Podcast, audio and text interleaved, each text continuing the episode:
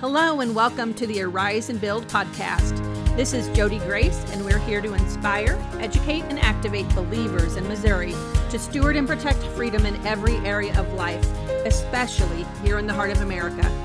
We are going to be talking about what's happening right here in our culture, how it connects to Scripture, and what we can do to bring our conservative Christian values back into the public square. If you haven't already, I'd love for you to go ahead, hit the subscribe button so you can get our updates and join us as we work together, just like Nehemiah and the Israelites did, to arise and build a wall around the great state of Missouri. Hello, thanks for joining me again today. I appreciate you today. We are going to continue talking about the second chapter of Nehemiah. And in verse 18 is what we talked about yesterday. And remember that uh, the people of Jerusalem, the Israelites there, told Nehemiah that they would arise and build and put their hands to the good work of building that wall back around Jerusalem.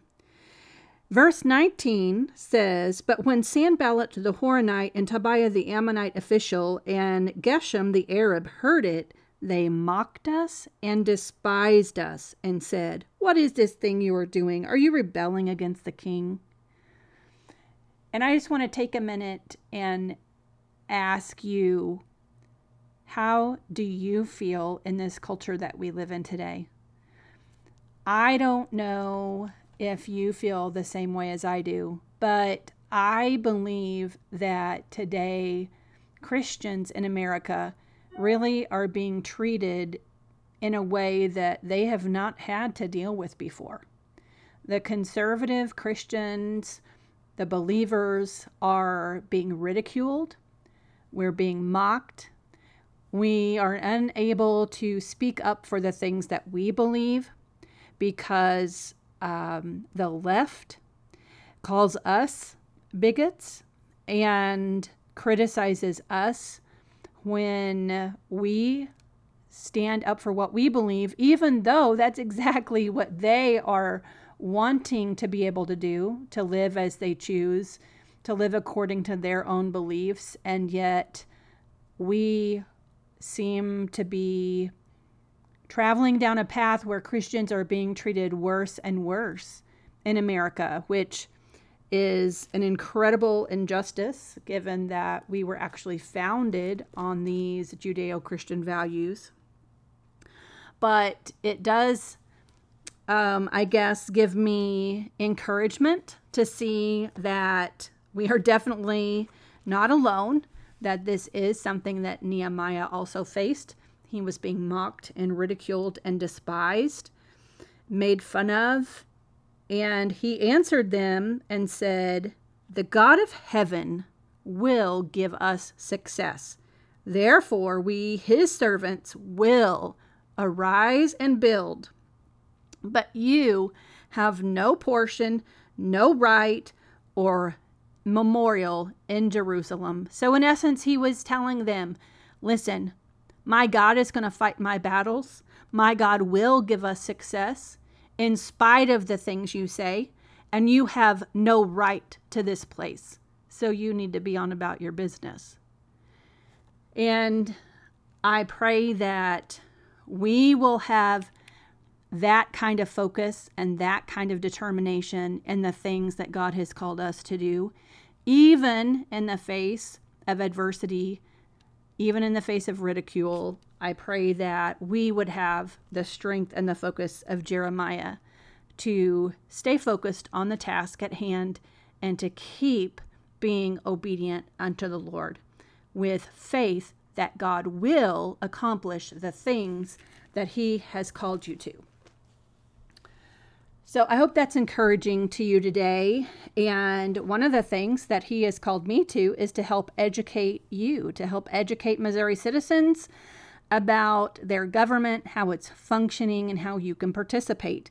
Because I would love to see a nice, strong wall uh, built and tended to around the state of Missouri. And in my opinion, that wall is equivalent to the Constitution. And the Constitution being honored and protected. So, today, that's exactly what we're going to talk about. Um, one of the issues, we're going to talk about it as it relates to the state Senate. And one of the issues that we see happening repeatedly in our state government, in our state legislature.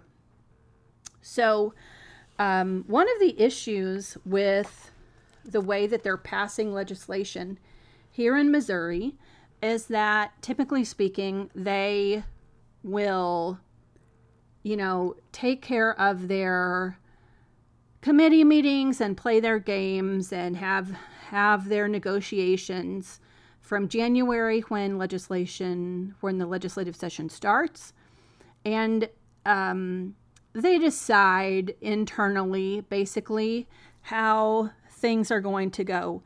The caucus, the Republican caucus, chooses priorities. Of course, they're listening to lobbyists all session long. The lobbyists have their priorities, and there are deals being made, negotiations being done all throughout session. And really, they wait to pass the bills until just the last couple of weeks because the longer they wait, then, you know, as long as it's not passed, you can still use it for leverage. And so they wait. And then in the last couple of weeks, it's like a circus. Um, they are just th- throwing legislation through at record speeds.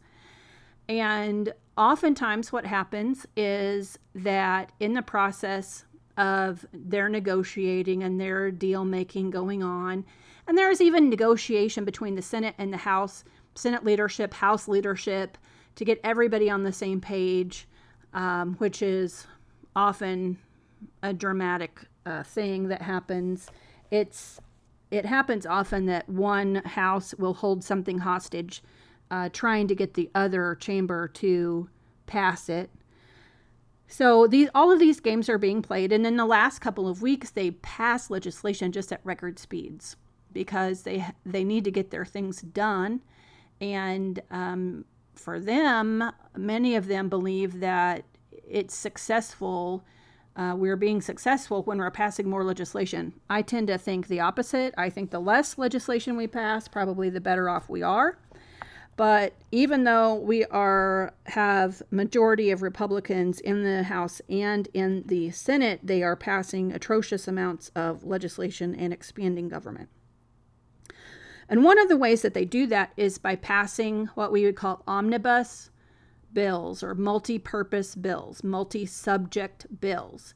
So they'll wait until the last couple of weeks and then change the title to the bill and throw all kinds of things in it.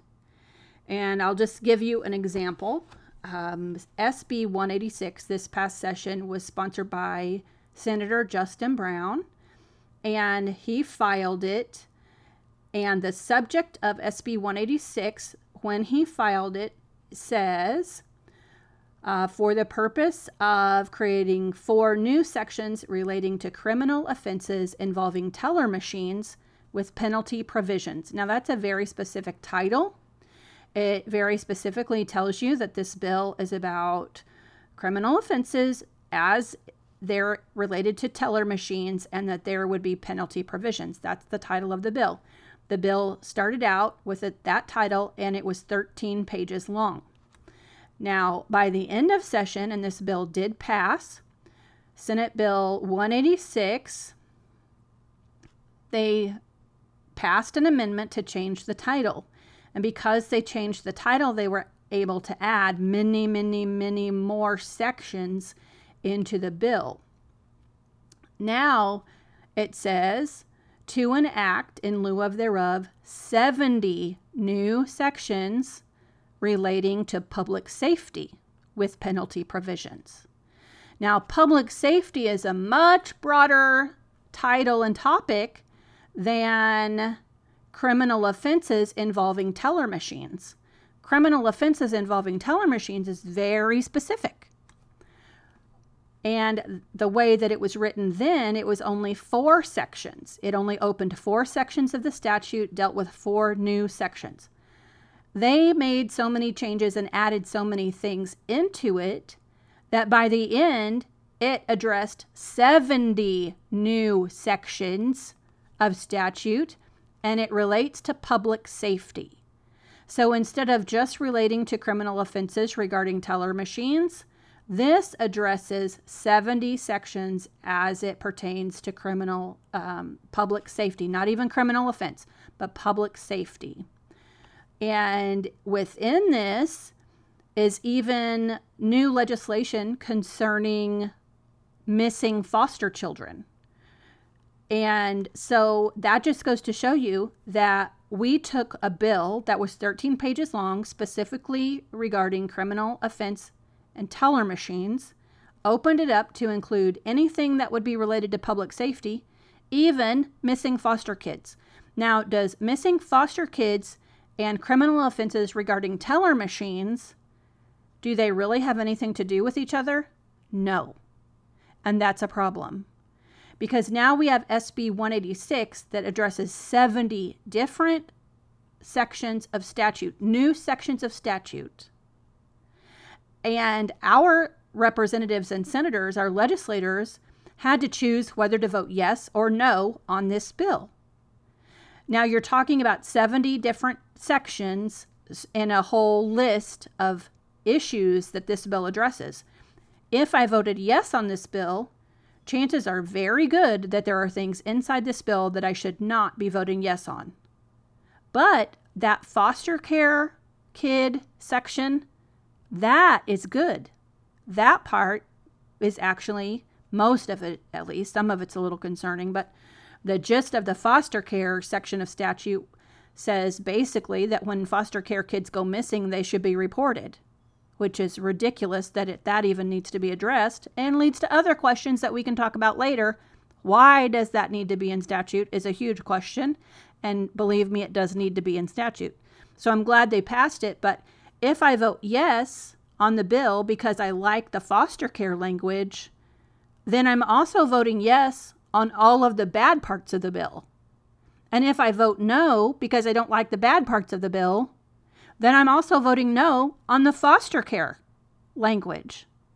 And the original intent of this bill was never anything that had to do with foster care.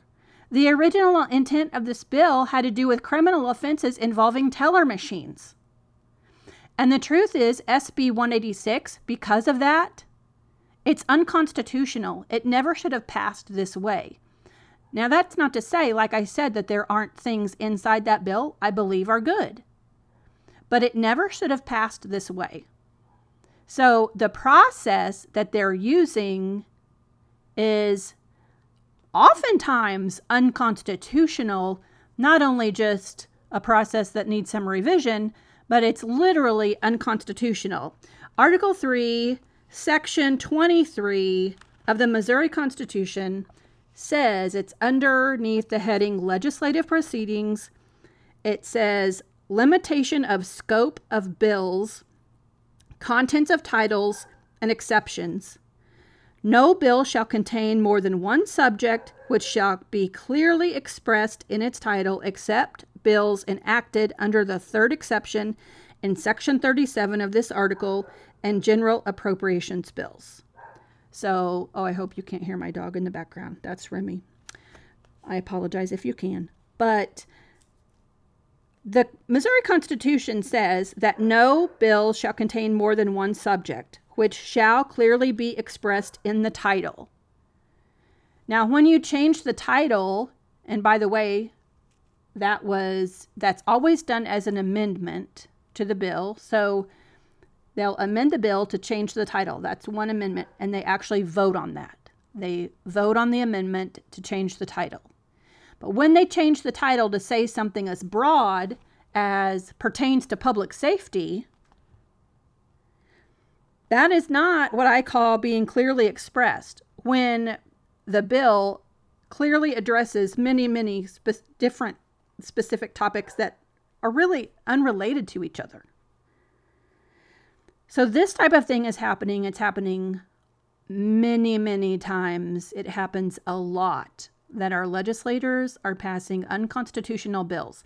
Now, there is an argument um, about that because the Missouri Supreme Court has allowed for titles to be changed. And I would agree, there are times where a title change can be appropriate, and things that are very closely related could be combined. Very, very closely related. But it is very obvious that uh, the writers of the Constitution believed that what's happening today should not be happening. And really, it's not even in the best interest of our legislators because if you were actually paying attention to the votes, you would know that they are taking many, many, many bad votes. They can't have these multi subject bills and have a good vote. They're sort of danged if they do and danged if they don't. If they vote yes, it's a bad vote. If they vote no, it's a bad vote. And in that way, I can appreciate the situation they're in. It is a difficult situation. It would be difficult for me. I believe it. It would be difficult for you. But it is also true that they hold the power to change the rules. They, they have the power to say, I will not vote for any multi subject bill because it's unconstitutional. I will not vote for a bill that went from 13 pages to 197 pages and now includes many, many different topics because the original intent of the first bill that was filed was criminal in criminal situations in regard to teller machines and now we have a bill full of all kinds of things.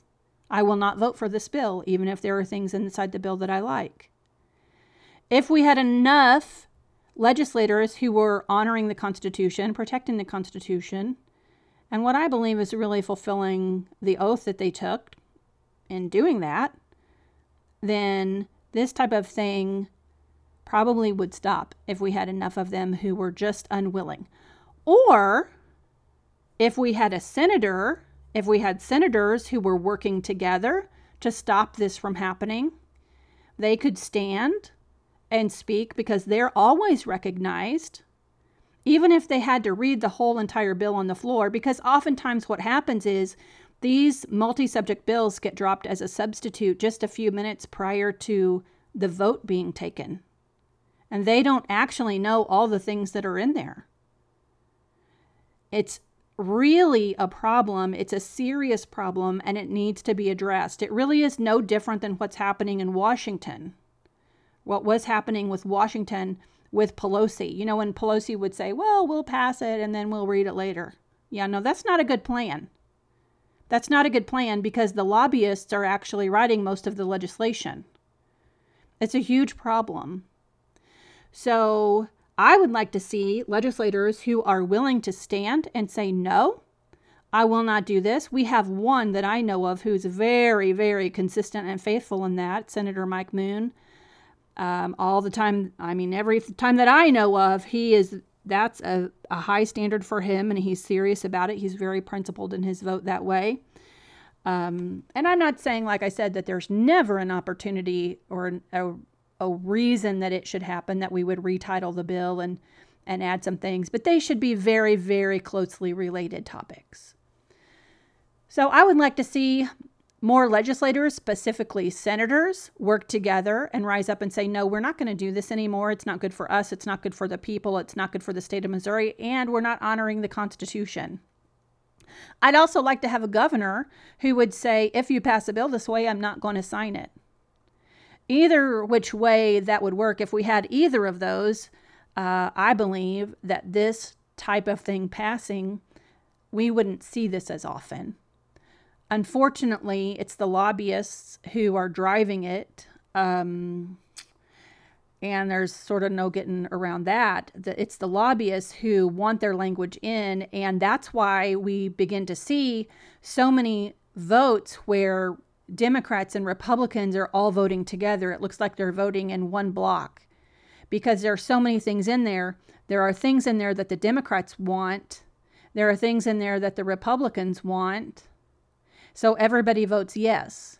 And then you can't, you don't have any idea what it is that your legislator is actually supporting because they've actually supported all of it by voting yes. And they voted yes because of one or two things that are in there that they want. But all the Democrats voted yes. and most of the Republicans. Once in a while, occasionally, we see a small handful of conservatives um, voting against the rest of the group. But many, many times in the 2023 session, we saw uh, all of them, Democrats and Republicans, voting together because they're cramming all the legislation up into one thing and passing it all in one chunk. So it's a big problem. I would highly suggest that you start having the conversations with your friends and your family. You start asking the hard questions of your legislators, your senators, your representatives, and you specifically asked that question of the candidates who are running in your district Would you be willing to vote no on all multi subject bills that are unconstitutional? And, you know, like I said, there's a caveat and some exceptions. But for the most part, the multi subject bills that are obviously unconstitutional, we should be voting no regardless of what's in them. They are unconstitutional. You're not upholding your oath to the Constitution, and we should be voting no. So we need to be asking the candidates are you willing to do that? Are you willing to stand against the grain, even if leadership is pushing you for a yes vote? Will you stand against leadership and vote the right way to uphold the Constitution? I hope that information is helpful for you today. I hope that you'll start to have conversations with your legislators. And if you have any questions, feel free to reach out to me. And I'll talk to you tomorrow. Have a great day. Hey, thanks for spending some time with me today. I really appreciate it. I hope you found it beneficial and valuable. I'd really encourage you in the next few days to pick up your Bible and grab the practical tools you need to arise and build. Don't forget to subscribe and check out the blog at jodigrace.com. I'll see you soon.